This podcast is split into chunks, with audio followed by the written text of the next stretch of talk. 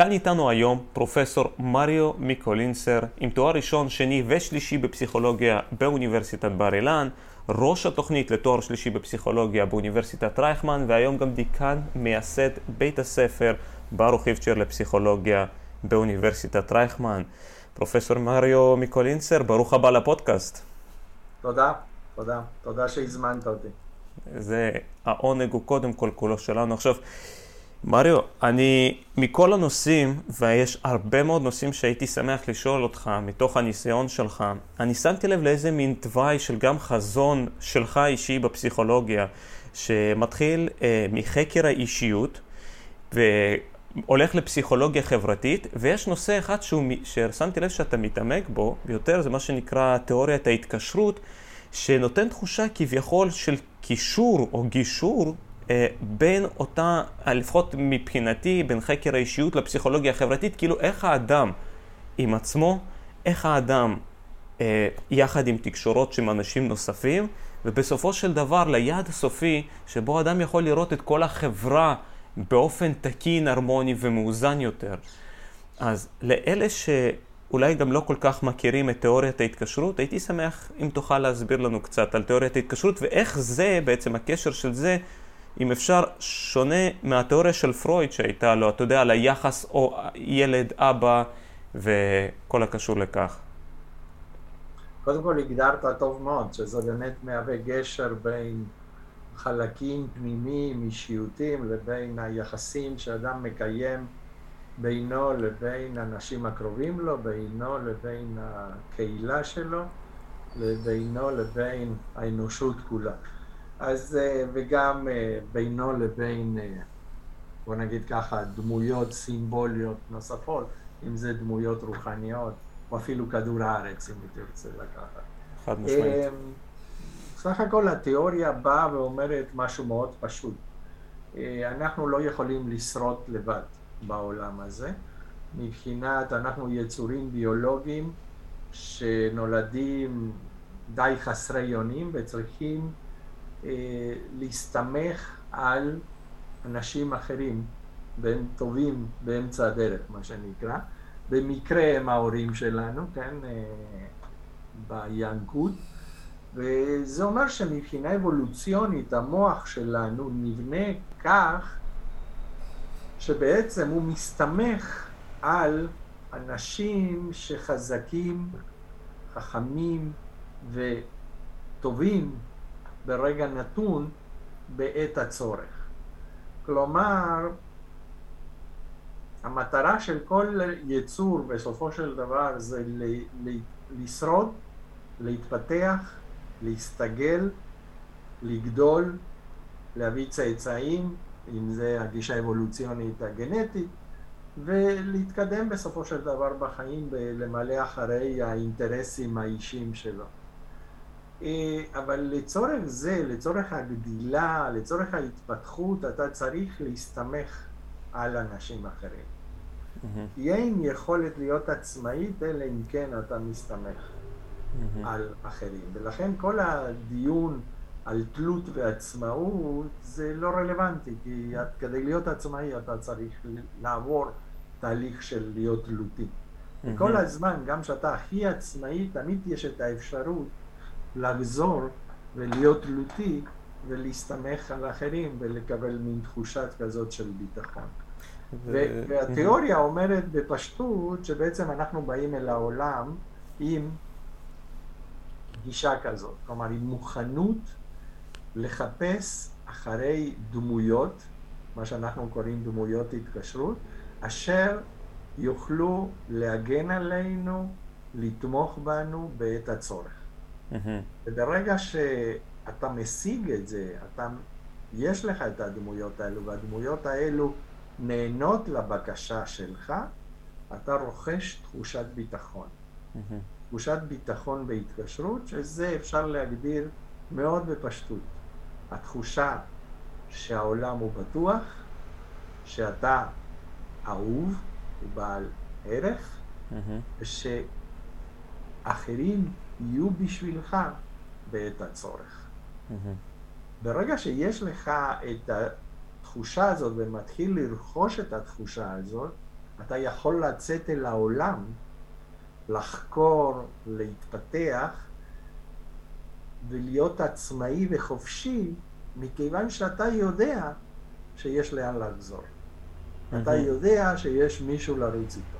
זה מדהים שכאילו... שיש על מי לסמוך. שגם אם האדם, אם האדם הוא פיזית לא לידך, אבל בחיים שלך ובקשר הבין-אישי שלך עם אנשים מסוימים, אתה יודע שיש לך אדם כזה, אתה הולך אפילו לבד עם תחושת ביטחון בעולם. ברור.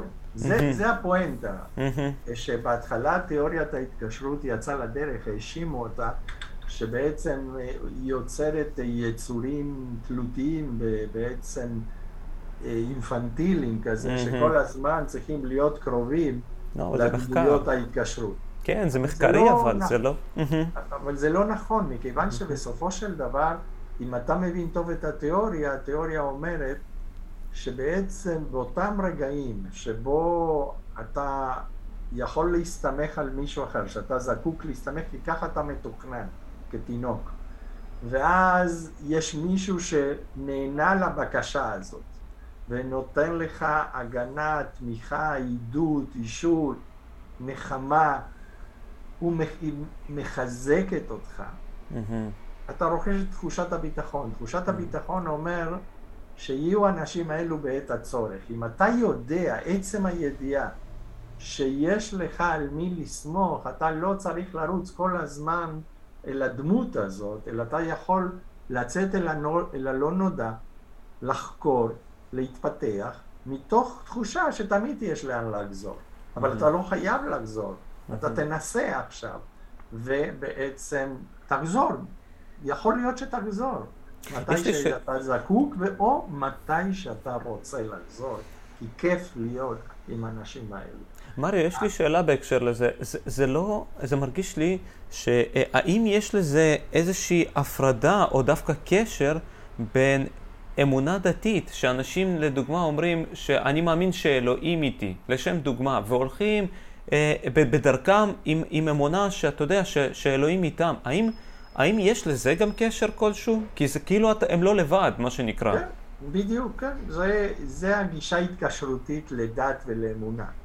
אלוהים, בסופו, אלוהים, בודה, בתולת מרים, או כל דמות אחרת של, שאתה מאמין בו, שנותן לך כוח, אז בעצם הן דמויות שפועלות כדמויות התקשרות, ואתה פונה אליהן בתפילה, בהתבוננות, בציפייה שהם יהיו איתך ושאתה יכול להסתמך עליהם בעת הצורך. וזה אומר גם שאתה מתחזק ואתה יכול לצאת אל העולם עם הידיעה שאתה חלק של משהו הרבה יותר גדול ממך. כי בסופו של דבר, אתה תבין, גם כשאתה מדבר על הקשר בין ילד לבין הורה, או על הקשר בין אדם מאמין לאלוהיו, או בין הקשר שבין האדם לקהילה שלו, או לקבוצה שמגדירה אותו, או לארגון שבעצם הוא שייך לו. ברגע שיש לך את התחושה הזאת של ביטחון, בעצם אתה לא לבד בעולם, אלא בעצם אתה, היצור הביולוגי הזה, הופך להיות חלק של משהו הרבה יותר גדול, משהו הרבה יותר גדול שהוא יותר חכם ממך, יותר חזק ממך בעת הצורך. אבל אתה, אותן דמויות מאפשרות לך לגדול ולהפוך ליותר חכם וליותר חזק, ככה שבזמנו תוכל לתת מעצמך לאחרים ולגדל אחרים באותה צורה ב- ב- ב- בדבר כזה. אבל נכון, ההתקשרות, התקשרות זה קיים בכל הרובדים האלו, קיים ברובד של הורי ילד, של תינוק והורים, קיים ברובד של הילד והגננת או הגנן שלו, בין התלמיד למורה, בין החייל למפקד, בין החניך למדריך בתנועת הנוער, בין המטופל למטפל, בין העובד למנהל שלו, בין בני זוג, בין חברים, וכאשר אנחנו בזקנה, בין ההורה המזדקן לילד, שמתחלפים ה... מתחלפים התפקידים והוא הופך להיות הדמות ההתקשרות, להורה המזדקן. הבנתי, זאת אומרת, דמות ההתקשרות היא בהכרח הדמות שמספקת, שנותנת למה שאתה הגדרת אתה, כאילו לאותו האינדיבידואל את התחושה של יותר ביטחון. זאת אומרת, בהקשר, בכל הדוגמאות שנתת, ייחסת לאתה מישהו שהוא בעל או סמכות או כוח או איזשהו סוג של היררכיה, הייתי אומר אפילו אומר, שהיא מהגובה שלה נותנת את, את אותה התחושת ביטחון. הבנתי, שככה אנחנו מתייחסים. עכשיו, אבל יש לי שאלה, האם, כי אני, אני הולך איתך הרגע אולי, אולי אפילו שאלה פילוסופית, אבל כשאתה אומר, אתה מתחבר לקבוצה, אתה מרגיש, אתה מתייחס, האם אולי הייתי אומר אפילו הייחוס של אתה, אתה, מה אתה מגדיר אתה, כמו שאמרת, האם היצור הביולוגי הזה, או אם אתה מרגיש את כל השליחות של הקבוצה, האם אתה נהיה הקבוצה ומשם אתה גם מתעצם, כמו שאתה אומר, מעבר, עם רמת אינטליגנציה, רמת כוח. אתה, זה כוח שהוא הרבה יותר גדול מתוך האינדיבידואל. אני חושב, אני חושב שאתה צריך להבין את זה בשלבים. כלומר, בהתחלה לא, בהתחלה זה כוח מוכנות ביולוגי, מוכנות גנטית, שמביא אותך לחפש אחרי קשרים, בלי שאתה יודע למה. ואתה יכול להזדהות עם קבוצה, ואתה יכול להתחבר לאנשים, ואתה יכול אה, להרגיש אה, קרוב למישהו, אבל ברגע שאתה מתחיל לרכוש תחושת הביטחון, אחד הדברים שתחושת הביטחון מאפשר לך זה לחשוב ולחקור ולשאול כן. שאלות. ואז אתה שואל שאלות, למה אני קשור לקבוצה הזאת? מה הקבוצה נותנת לי? מה זה עושה לי הזוגיות הזאת? לטובה, לרעה? מה הקשר ביני לבין ההורים שלי? ואז אתה יכול דרך הרפלקציה הזאת להגיע לתודעה על, על מצבך ועל הקשר ועל הרווחים שאתה מקבל מהקשר הזה. ומתוך המודעות הזאת ומתוך גם היכולת האוטונומי שפיתחת, כי גדלת, כי עכשיו בנית את מה שנקרא את עצמך במרכאות, mm-hmm. אז אתה יכול לקבל החלטה אוטונומית להיות בקשר. אתה יכול לקבל בצורה אוטונומית לעודד קבוצה או להיות חלק של קבוצה. אתה יכול לקבל בצורה אוטונומית שכרגע מתאים לך להיות לבד גם, וזה בסדר. אבל, אבל כדי להגיע להחלטה העצמית הזה, שאני רוצה להיות חלק של קבוצה או לא רוצה להיות חלק, שאני רוצה להיות שייך למדינת ישראל או לא רוצה להיות שייך למדינת ישראל, אתה צריך קודם כל לרכוש תחושת ביטחון, שמאפשר לך את החקירה, שמאפשר לך את פיתוח התודעה. ותחושת הביטחון במקור זה בא מכוח, מכוח אבולוציוני, שבעצם מוביל אותך להיות, לשמור קרבה ולחפש, להסתמך על דמויות שהן חזקות וחכמות ממך בעת הצורך. הבנתי. מריו, זה נראה כאילו, אה, נגיד שאם אנחנו מסתכלים על הצורך, כמו שאתה אומר, האבולוציוני הראשוני שלנו, שהוא קודם כל הישרדות. אחרי הישרדות זה כבר נגיע לשלב של השגשוג, כמו שאתה אומר, לחשוב ולהיות, לחקור מה שקורה כאן. אז אם אנחנו מסתכלים על בסיס ההישרדות, אנחנו מתייחסים לכל העניין התקשורת הראשונית עם הילד וההורה, אבל הייתי שמח לדעת איך... איך זה דווקא, איך זה לא מתנגש, העניין שבו אה, הרבה אנשים, לא, לא יודעים להגיד הרבה, אבל יש אה, בני אדם שגדלו לתוך מרחב שהוא ההפך מתומך. לא הורים אה, אוהבים, לא, אין, אין את ההתקשרות ההיא, ואז אולי יש איזה חיבור של האדם לעצמו שדווקא מביא אותו לפוזיציות בחיים שהן מתעלות על אחרים. כאילו שאותו אותה, אותו הבסיס ההישרדותי היה לוקה בחסר, ואולי הוא הכיר את עצמו בצורה כזאת או אחרת להתגבר על זה. שאז, אה, אה, אה, הרי יש לנו דוגמאות כאלה. בהחלט, ואז אתה צריך לחשוב בצורה הרבה יותר רחבה. אם אתה חושב שמה שקורה לך בינקות עם ההורים, הוא קובע לך את כל מה שיקרה לך בחיים, אתה צודק. אבל מה שקרה לך בינקות זה מקור אחד. אבל יכול להיות שאחר כך יש לך מפגשים, כן? כל הזמן יש לך מפגשים עם אנשים מיוחדים. יש ספר שנקרא כזה. אה, ובמפגשים האלו אתה יכול למצוא דמויות התקשרות חדשות שנותנות לך את הבסיס הבטוח שלא קיבלת קודם. יכול להיות שהמפגש עם אלוהים, כן?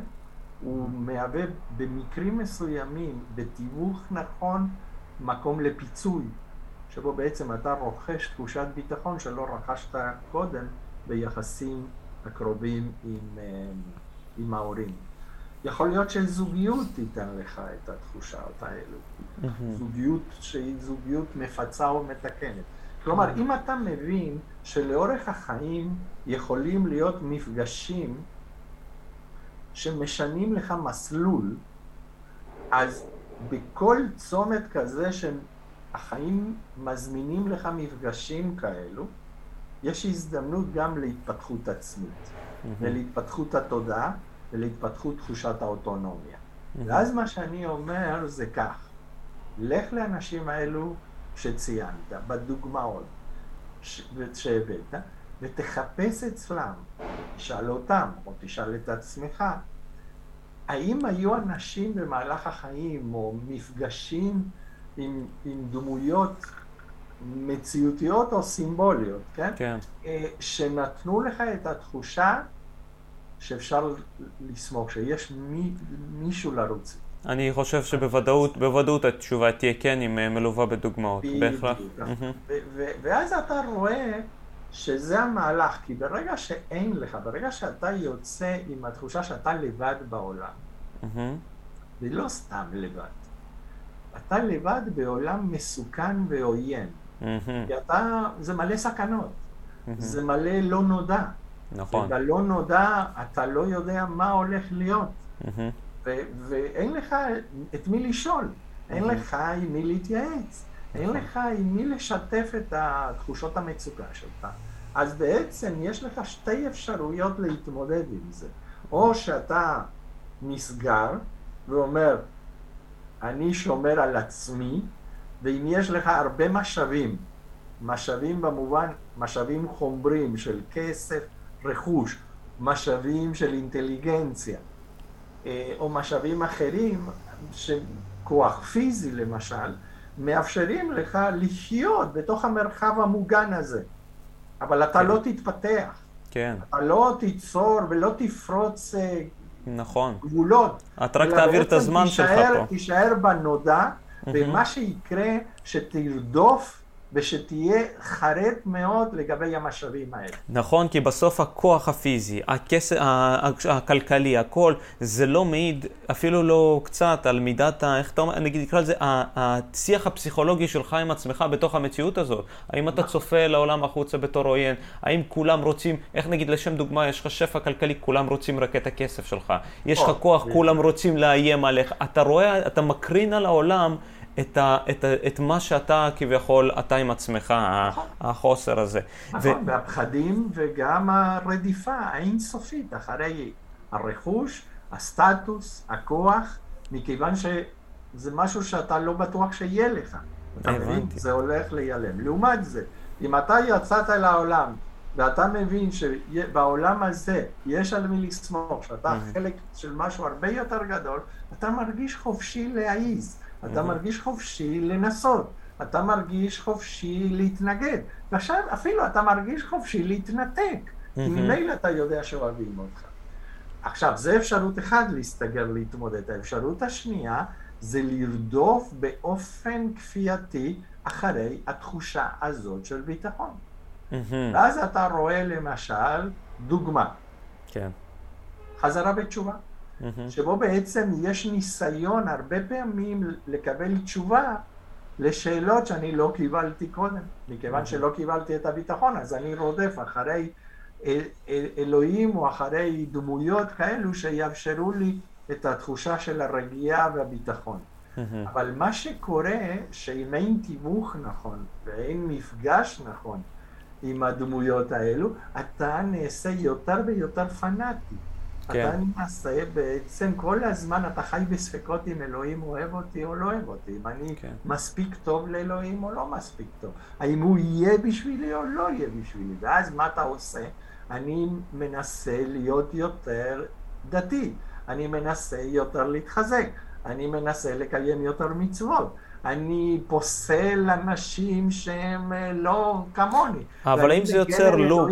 אפילו במלחמות דת. כן, זה, זה נשמע כמו... כדי להחזיק את זה בדי, ותעשה כאשר במקום אלוהים, הקבוצה שלך הופך להיות דמות התקשרות, ואתה בא עם המון חרדה, ועם כן. המון ספקות. אתה הופך להיות פנאטי של הקבוצה שלך, עד כדי כך שאתה יכול לחסל אנשים אחרים.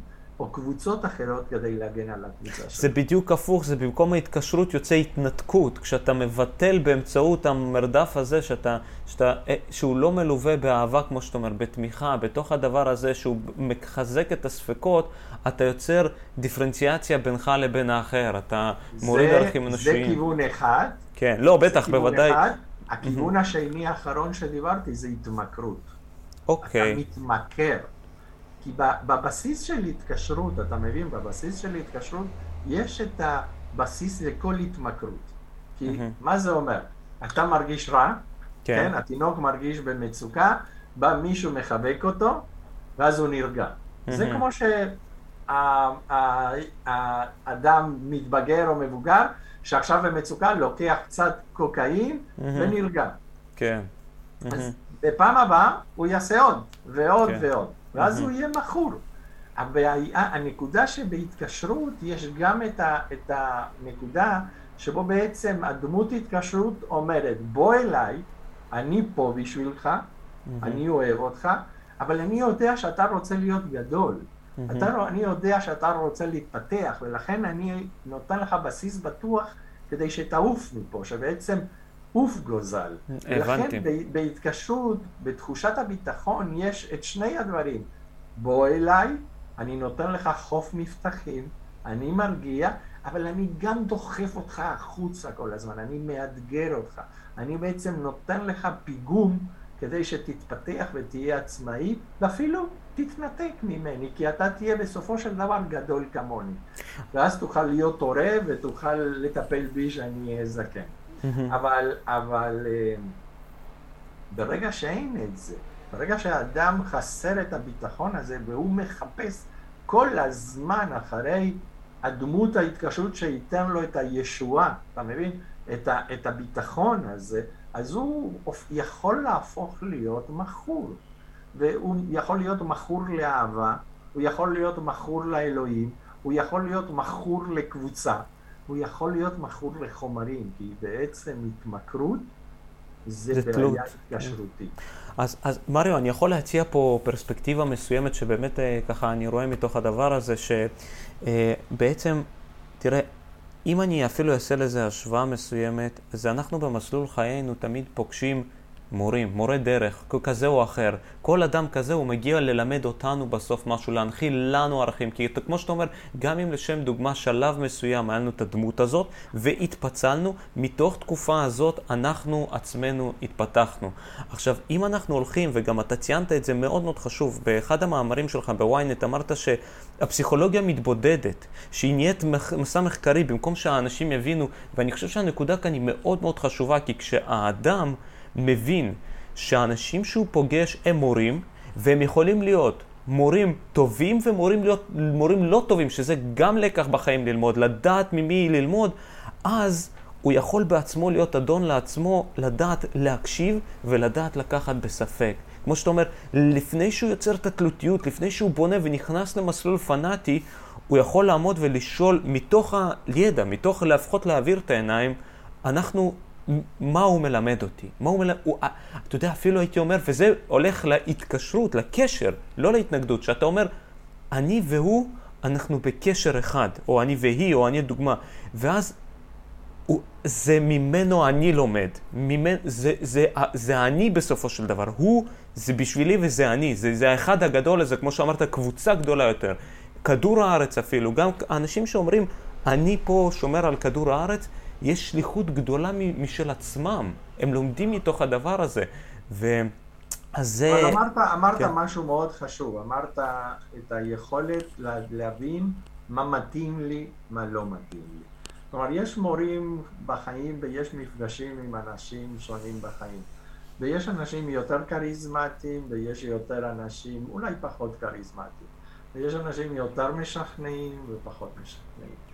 אבל לדעת, באמת להבחין ולדעת מי בסופו של דבר הוא ייתן לי את, ה, את, ה, את הבסיס הבטוח להמשך ההתפתחות שלי, זה מאוד חשוב. ומה לא מתאים לי?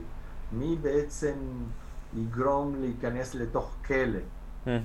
במובן הזה הוא יכול לתת לי המון, אבל אז בעצם לא ייתן לי להתפתח, כי הוא רוצה להשאיר אותי כל הזמן על ידו או תלוי בו. ו, וזה היכולת בעצם, החופש, החופש להחליט והאוטונומיה שנובעת מתוך התחושה שאני בעל ערך, שאני אהוב, ושבעצם שזה מתפתח מתוך, ה, מתוך התחושת הזאת של ביטחון. מריו, יש לי... ברגע שאתה מרגיש בטוח, כן. אז אתה הולך כמו חסיד שוטה אחרי הגורו, אחרי mm-hmm. האידיאולוגיה, ולא שואל שאלות. Mm-hmm. ואני חושב ש... אני אומר לסטודנטים, הדבר הראשון שבסופו של דבר ביטחון בהתקשרות נותן לנו, נותן לנו את היכולת לשאול שאלות. נכון. נכון, נכון. כי... המציאות, כפי שאני רואה, או מה שמציעים לי, זה לא בדיוק. בוא תחקור, בוא תראה מה זה. כי איפשהו האדם רואה בעצמו, את המ... כל אדם הייתי אומר אפילו רואה את המציאות בעיניים שלו, אדם אחר לא יכול לעזור לתרגם לאדם את המציאות, אלא רק לעזור לו לשאול את השאלות. וגם שהגורו עצמו, להטיל ספק, כמו שאתה אומר, ב, ב, ב, ב, במורה או במנחה, זה, זה מחזיר אותך חזרה לעצמך, לגלות עוד ולמצוא עוד, שזה... וזה המורה הטוב, וזה המורה הטוב. כן. המורה הטוב לשאול... לא יגיד, כן? תעשה מה שאני אומר. נכון. המורה הטוב יגיד, אני מציע. אני נותן לך כלים, אבל אתה צריך לגלות איך, איך לעשות ומה אתה עושה עם זה. מריו, מתוך הניסיון שלך גם, אתה יודע, עם אנשים ובפסיכולוגיה, האם אדם יכול ללמוד מי הם המורים הלא טובים שלו מבלי להיכווה? מבלי, כאילו, זאת אומרת, אתה יודע, כמסלול ראשוני, כי זה נראה שאתה יודע, אנחנו בתור בני אדם, גם אם תשקיע אותנו באינפורמציה, לפעמים אנחנו צריכים לעבור את המסלול האישי. אנחנו צריכים להיכווה. נכון. האם זה, זה, זה, זה משהו שהוא, שהוא חופף לכל בני האדם? לא, זה בסופו של דבר המסלול האישי של האדם, וזה הרבה בעצם תלוי, ב... תלוי בהתחלת החיים, כי כן. למרות כפי שאמרתי לך, לא כל מה שקרה בהתחלה זה יקבע באופן דטרמיניסטי, אה, הכל, אבל כמו, ש... כמו כשבונים בניין, החלק הראשון זה התשתית, שעל זה אתה בונה את הדברים האחרים. נכון. כל הזמן יש אפשרויות לשנות מסלול, כן? זה כמו בולבי שפיתח את תיאוריית ההתקשרות, המטאפורה שהוא נתן זה המטאפורה של פסי הרכבת. שבו בעצם בכל צומת הרכבת יכול ללכת לכיוון אחר, כן? כן. אבל יש מאוד חשיבות מאיפה אתה מתחיל. אה, ויש כאלו שמתחילים ממקום טוב של באמת ביטחון, ואז בוא נגיד ככה, הסיכוי אה, להיכבות על ידי גישה עם אנשים שלא מתאימים קיים, אבל יש להם את היכולת לבוא ולהגיד סטופ, אני רואה שזה לא מתאים לי ואני מספיק בטוח כדי להגיד לא מתאים לי. אני מספיק מרגיש שיש לי לאן לחזור ואני לא אשאר לבד אם אני אגיד לבן אדם הזה, לך מפה. Mm-hmm. אני לא זקוק לך, כי אתה עושה לי רע. Mm-hmm. אז, אז לכן יש את זה. אנשים שבוא נגיד, נסיבות החיים לא נתנו את זה, אז הם יכולים, במיוחד אלו שמסתגרים, אז הם פחות נכווים כי הם מגינים על עצמם, בגלל שיש להם משאבים אחרים. אבל אלו שכל הזמן מחפשים, כל הזמן נכווים, כי הם לא בטוחים, כי הם כל הזמן מצפים לישועה. אז mm-hmm. מספיק שמישהו אחד ייתן איזה פירור קטן, mm-hmm. הם ייקחו את זה, אפילו אחר כך הם יקבלו מכות כל הזמן. כן. או שבעצם הם, יח, הם יהפכו להיות תלויים לגמרי בבן אדם הזה. כמו שקורה בהרבה כתות והרבה אה, קבוצות טוטליטריות, שהאידיאולוגיה או המנהיג או הקבוצה הופכות, הופכים להיות בעצם אל. דברים שליטים על החיים של כל אחד נכון. מהפרטים, וה, והאינדיבידואל נעלם בתוך הקבוצה. אתה יודע מה האסימון שהפלת לי חזק עכשיו, מריו? הוא שאתה ייחסת פה להתפתחות, לאיפה שאנחנו מתחילים, ואמרת את המילה טוב, מסגרת טובה. ונפל לי עכשיו האסימון, ממש מתוך המשפטים שלך, שטוב הוא קשר אנושי טוב. זאת אומרת, לא בית שיש לו את כל האמצעים הכלכליים, אנחנו רואים אנשים שגדלים ואומרים למציאות של מה זה, יש לי הכל, מה באמת אין לי, מה, כאילו חסר משהו באמת, והבאמת הזה נבנה מתוך, מתוך קשר אנושי נכון. האנשים עצמם הם בסוף שיוצרים לנו את, את, את החוויה, את הסיפור האנושי, את ההשלמה הפנימית שלנו עם עצמנו, את ההזדהות שלנו. נכון, ו... יש מישהי שבטיפול, אחת. כן. הפסיכולוגיות המובילות בתחום של טיפול זוגי, שמתוך הפרספקטיבה ההתקשרותית, סו ג'ונסון, שפיתחה את כאן נושא של טיפול ממוקד ברגש, היא אומרת שהמשפט המפתח זה השאלה are you here for me? האם אתה נמצא בשבילי? אבל היא משתמשת כמטאפורה יפה are, are you here? R זה A, R, E. Mm-hmm. A זה availability, כלומר זמינות, mm-hmm. R זה responsiveness, תגובתיות, שזה אומר עד כמה אתה מבין אותי, עד כמה אכפת לך ממני, ועד כמה אתה מוכן לאשר אותי, לחזק. מכיל אותי, כן, כן, אוקיי. ו-E זה engagement, עד כמה mm-hmm. אתה נוכח רגשי, ואתה לא mm-hmm. סתם רובוט או בטייס אוטומטי כשאתה איתי. ולכן, האם אתה זמין, האם אתה אכפתי כלפיי, כלומר תגובתי, והאם אתה נוכח. ברגע שיש את זה, זה קשר אנושי. זה בעצם נכון. להיות עם בן אדם אחר באופן שאכפת לך ממנו, זה להיות שם. להיות נוכח ולהקשיב באופן פתוח ובניסיון להבין ולקדם אותו. אני חושב שללמוד לעשות את זה, ללמוד בחיים, להיות יותר נוכח ולהיות, כמו שהיא ציינה, שם בשביל אנשים, זו סגולה שהיא גדולה יותר, והיא בסוף מביאה לנו, אה, תראה, אה, לא במבט אגואיסטי, שאתה יודע, אבל לכל אדם יש את הדברים שלו עם עצמו שהוא רוצה להשלים, ותמיד הוא מוצא את עצמו, א', יותר קל לעזור למישהו אחר, ועם כל הכבוד, גם אחרי שאתה עושה את הדבר הטוב ביותר לעצמך, הדבר הטוב יותר מזה הוא תמיד לעזור למישהו אחר. זה תמיד ככה. ואם אנחנו יודעים להתייחס, כמו שהיא ציינה, אה, לאדם השני, לא ב-100, ב-200 אחוז, אנחנו בסוף מתרחבים אפילו עוד יותר מאשר המסע, כמו שאתה אומר, התלותי למצוא את הפתרון חזרה לעצמי. נכון. ת, תעזור לאחר, הפתר... ואתה יודע, זה מביא אותי לשאלה הבאה שרציתי לדעת. אה, כי אנחנו, תמיד האנשים הם מחפשים פה לתת שירות, לעזור לכלל, ואני רואה שיש גם לזה, כמו שאתה אומר, שני מקורות נפרדים. האם אתה מגיע ממקור לעזור לכל, לכולם, סך הכל, לכמה שיותר, ולעשות טוב בתקופה הזאת, למרחב שאתה נמצא בה, או האם אתה מגיע לעזור לאחר מתוך איזשהי ניסיון השלמה אישית שלך. ורק המקור הזה הוא עושה ממש את כל ההבדל. ואני מאוד אהבתי שאצלך, בחזון שגם כתבת, שאתה מסתכל פה קודם כל על החברה, על ההרמוניה החברתית, מתוך המקור הזה אתה מגיע, שאתה שם את החברה בעדיפות ראשונה, ואני חושב שמסע כזה, לדוגמה, כמו שהאדם מסתכל קדימה והולך באופן אוטומטי, הוא לא חושב רגל ימין, רגל שמאל, רגל... הוא הולך באופן אוטומטי, אז כשאדם מציב לעצמו מטרה נעלה יותר, רחבה יותר, ההשלמה והדברים בפנים עם עצמו מסתדרים באופן הרמוני לכיוון המטרה. נכון, נכון, וצריך להבחין בין שתי, כמו שהצגת, בין הנתינה והדאגה לאחר מתוך אכפתיות ומתוך זה שאתה רוצה לעשות להיטיב עם האחר. Mm-hmm. בגלל שבסופו של דבר, זה ככל שאתה מיטיב, אז בסופו של דבר גם אתה מרוויח. אה, אבל זה לא המטרה להרוויח, אלא בעצם לתת. לעומת, לעומת אה, שאתה נותן מתוך פרספקטיבה של להרוויח באופן מיידי או להשלים מה שחסר.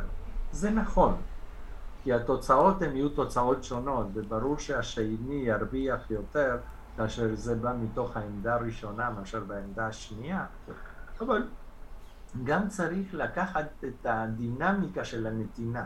כי הרבה פעמים אתה יכול להתחיל מתוך הפרספקטיבה השנייה, מתוך העמדה האגוצנטרית, שאתה עושה משהו כדי להשלים מתוך מה שחסר אצלך, אבל אתה עושה טוב. Mm-hmm. אתה עושה טוב, וברגע שאתה עושה טוב, הנתינה עצמה לאורך זמן יכול גם להקנות לך תחושת ביטחון ולעשות טרנספורמציה כך שבסופו של דבר תתחיל לתת מתוך אכפתיות. כלומר, אני חושב ש... אני חושב, וזה. זה. זה, ה, זה המסתורין של החיים במובן הזה. כי זה מורכבות, זה לא שא' גורם לב' וב' גורם לג' והכל באופן ליניארי. כאילו, נולדת בבית שיש לך הורים אוהבים כתינוק, אז כל החיים שלך צבוע בראש. וככה בעצם אתה תיתן יותר וכולי. לא, יכול להיות שהיו לך דברים לא טובים ופגשת אנשים אחרים במהלך החיים ועושה לך את הטרנספורמציה, אבל הרבה פעמים גם העובדה שאתה עושה לא מתוך המטרות הנעלות יכול לעשות לך טרנספורמציה ובסופו של דבר להוביל, להוביל אותך ליותר ביטחון. אפילו שלא מצאת מישהו חיצוני שאומר לך, וואו, עד כמה אתה טוב, עד כמה uh, אתה בסדר, ואני פה בשבילך וכולי. העובדה שאתה התנדבת ועשית מעצמך, ואנשים פתאום אוהבים אותך ומעריכים אותך ואומרים לך תודה, ומכירים תודה, אתה מתחיל לבנות בעצמך איזשהו מקום שבו אתה אומר, אני לא לבד בעולם. Mm-hmm. אני לא לבד בעולם, יש על מי לסמוך, יש אנשים שבעצם, כן, ואז ברגע שזה מתחיל לצמוח בך, אז בעצם גם משתנה צורת הנתינה.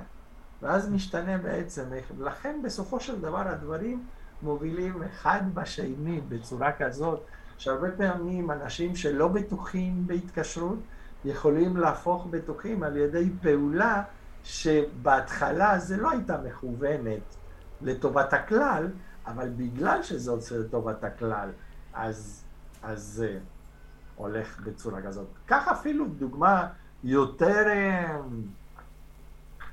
יותר אה, קיצונית אה, במובן הזה, כי נתינה יש לטובת הכלל, אבל נגיד שאתה הולך לתחום ההישגים, ואתה אומר, תשמע, יחסים בשבילי זה קשה ואני רוצה כדי לפצות על זה להשיג הישגים, כלומר, להגיע לעמדות בכירות, לנהל וכולי.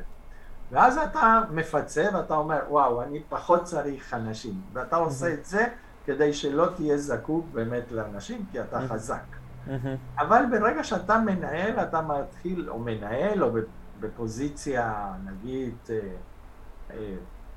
כתבת משהו, או אתה רופא בכיר, או אתה מהנדס בכיר, אתה עושה פעולות שבסופו של דבר תורמות לכלל. כן. ולא התכוונת לתרום לכלל, אבל אתה בעצם התכוונת לתרום לעצמך. אבל ברגע שאתה מגיע לשם ומתחיל לתרום לכלל, אתה מתחיל לקבל פרספקטיבה אחרת. כל הפחדים, כל החרדות, כל הספקות שהיו לך קודם, שכולם עוינים, שצריך להתגונן, שרק אני ואני ואני, נסם פחות ופחות.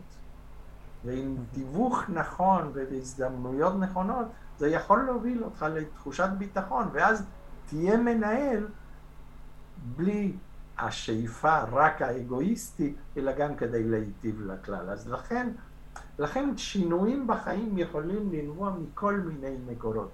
ולא רק במקור שלפי התיאוריה צריך להגיע, שזה הורים טובים, חברים טובים, בני זוג טובים, אה, קבוצה טובה, אה, מורה טוב, נכון, זה, זה תורם, אבל גם מהפעולות שאני עושה יכול להביא לשינוי.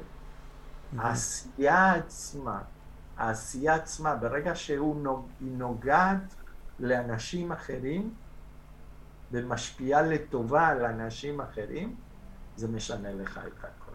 אתה יודע, אני מבין את החשיבות שלך, של איך שאתה מתייחס לתיאוריית ההתקשרות ולמה חשוב שאנשים ידעו, כי מעבר רק לאינפורמציה ולידע ולמחקר אה, ולדברים שאנחנו יכולים להועיל אחד לאחר, זה, זה, זה מראה לאנשים, או יותר נכון, מציג לבני אדם הזדמנות להסתכל על החיים אחרת, להתבונן רגע על האחר בפרספקטיבה מקבלת.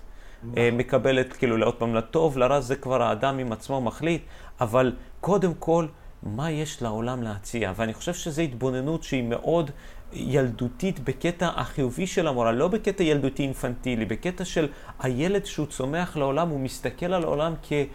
וואו, מה, מה זה פה? מה זה? הוא מסתכל על פרח, הוא מופתע, על חד... הכל חדש, הכל יפה. ובהתבוננות הזאת אנחנו מקבלים לחיים שלנו, לעצמנו, כל אדם, כל מישהו חדש. ואם אנחנו רואים, כמו בסרט אבטאר, אומרים לאחד לשני, אני רואה אותך, כמו שאתה, are you here for me? נכון, אה, נכון. אז כשאנחנו רואים את האדם הבא, אין, אין אפשרות עוינת כלפי אדם כזה. זה, אתה לא מסתכל על אדם מגזע אחר, מטריטוריה אחרת, ואומר, הוא שונה. לא, הוא אדם, אני אדם, הוא כאן בשבילי, הוא מלמד אותי משהו, יכול להיות הוא מלמד אותי דברים שאני לא יודע, שלא יודע שאני לא יודע. וה... נכון, אבל תזכור דבר אחד. אמרת, מקשיב. ואני חוזר על הנקודה כי היא סופר חשובה, mm-hmm. שאתה מגיע ל, לרעיונות האלו. אמרת שיש לך את היכולת, וסיכמנו, שביטחון נותן לך את היכולת להגיד אם זה מתאים לי או לא מתאים לי. Mm-hmm. שהבן אדם, המורה הזה מתאים לי, יוביל אותי להתפתחות, או שבעצם יכלא אותי, או בעצם יעצור אותי וכולי. זה אותו דבר פה, אתה יוצא מאיזה עמדה סובלנית, מאיזה עמדה של חקירה, מאיזה עמדה של סקרנות, בתמיהה של מה הולך. Mm-hmm. ולכן אתה לא מראש בא ואומר, מטיל ספק על, על הכוונות הטובות, אבל אתה מאוד רגיש להבין בסופו של דבר אם זה מתאים או לא מתאים, והאם יש כוונות עוינות למישהו אחר. ואם יש כוונות עוינות, הביטחון בהתקשרות יגרום להגיד, סטופ, אתה לא פוגע בי, אתה לא פוגע באנשים אחרים, ותוכל להתמודד איתו בצורה אקטיבית מול העוינות הזאת. לכן ביטחון בהתקשרות זה לא אומר פתי מאמין, או לא אומר אה, אני הולך עם כולם גם אם השני בא להרוג אותי. Mm-hmm. לא, אם הוא בא להרוג אותי, אני אתגונן ואני יכול להיות שאהרוג אותו. Mm-hmm. אבל, אבל, אבל זה עמדה בסיסית שאומר יותר, בוא נגיד, מסתכל לעולם לא באופן אה, חשדני, לא באופן אה, של חרדות ושל התגוננות, אלא ניפתח אל העולם. ניפתח אל הלא נודע, נכיר תרבויות אחרות, נכיר אנשים אחרים, אבל תמיד עם בדיקה בסופו של דבר של הישרדות. כלומר, אם הוא בא לפגוע, אני אתגונן. זה, זה פואנטה נורא חשובה, כי עושים איזשהו, הרבה פעמים, איזה מין קטע של אה, שמאל ימין, או או בעד שלום, נגד שלום והתקשרות, וזה לא נכון. התקשרות באה נכון, זה קשור ליותר סובלנות לאחר, זה קשור לפתרונות יותר של שלום, אבל ברגע שיש איום ממשי, ברגע שהשני בא לחסל אותי או להרוג אותי, אז אני אתגונן. וככל שבטוח אתה תתגונן יותר חזק, אין לך ספקות, אתה תעשה קורדינציה כדי לעשות, אבל, אבל קח בחשבון גם מהצד השני. שהכי פח, שפחות נחקר, שאתה נמצא במשטר של דיכוי, שאתה מיעוט, mm-hmm. שאתה מופלה לרעה, mm-hmm. ואתה מרגיש בטוח, אתה תתמרד. כן. אתה תהיה במרי, אתה תהיה במרד, במובן לא תקבל את הסמכות, לא תקבל את הנורמות הקיימות, כי הן מפלות לרעה, אותך או האחרים. Mm-hmm. ולכן תילחם נגד תרבות כזאת, תילחם כלומר, ביטחון לא אומר לקבל רק. ביטחון אומר, תתבונן ותראה את הדברים החשובים. מריו, תראה, קודם כל... כל החיים הם הדברים החשובים. זה, כמו שאמרתי לך גם בתחילת השיחה, זה, לצערי יש מגבלת זמן שקיימת, כן? אבל uh, יכולתי לנהל איתך את השיחה עוד הרבה שעות קדימה, ואני מאוד מאוד מעריך על המשפטים, אה, כמו שאמרתי לך, נופלים אסימונים ואני בטוח שכל מאזין שמחזיק, מתוך ה... שהוא שומע אותך, חוזר לעצמו ומבין דברים במסלול החיים שלו, יודע לסדר את הדברים. הייתי שמח לשאלה האחרונה לשאול אותך ככה לסיכום, וזה הכי קשור גם לנושא הזה, אפילו ששאלה מלווה בכל פודקאסט, היא במסלול החיים שלך, היו גם לך מן הסתם מורים. מורים, כמו שציינת בחול, מורים פיזיים, רוחניים, הכל מהכל.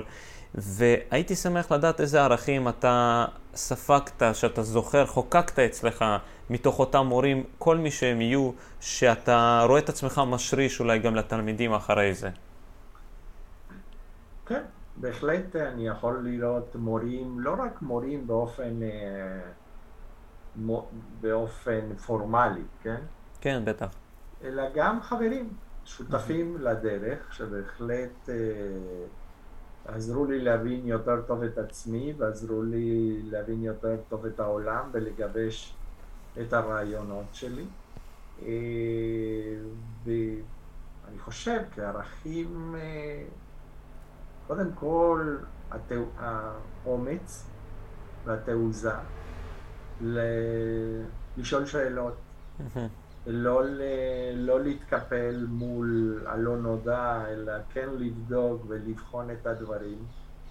אה, את החשיבות של האחר, שבעצם אתה חי בעולם במובן שאתה מתקיים בעולם במרקם אחד גדול ושאתה חלק יותר גדול מהקיום הביולוגי שלך. ובסופו של דבר איזושהי אה, ראייה מפוקחת על, על המציאות במובן הזה ש, שלא כל דבר שנראה הוא כפי שנראה. ולא כל דבר ש, שאתה מתצפת זה ככה בעצם אלא יש רובדים שונים ואפשר להגיע לאותו יעד בדרכים שונים ואפשר לעשות המון המון דרכים שונים במובן הזה ש, שלא הכל ברור מההתחלה, אלא אתה מגלה וכל זמן שאתה הולך, בעצם אתה בונה את הדרך שלך. כן, אז uh, מילים uh, שהם, uh, איך כל מילה פנינה בפני עצמה. אז אני, מריו, תראה, אני כמו שאנחנו יודעים, מפאת מגבלת הזמן, אני חייב לציין, קודם כל אני מאוד מאוד מעריך את הזמן שלך שהקדשת לפה, שהיית כאן בדיוק כמו שאותה פרופסורית ציינה, אתה היית קשוב, רספונסיבי ואינגייג' בשיחה שהיית איתנו, ש- שהרגשנו את הנוכחות שלך כאן ושכיבדת אותנו עם השיחה הזאת. אמ, ו... מעבר לתודה, אתה יודע, הערכה, זה אפשר רק פודקאסט שלם לעשות רק במילים של תודה להגיד לך. תודה לך, זה היה מאוד מעניין, גם uh, בעצם ראית שאתה מקשיב וחושב, מעלה שאלות ותהיות, וזה הדבר הכי חשוב. וזה המעניין ומגרה ומאתגר, כי הייתי יכול לתת הרצאה uh, סדורה, והכי כיף זה באמת לנסות להקשיב ולעשות ביחד משהו חדש.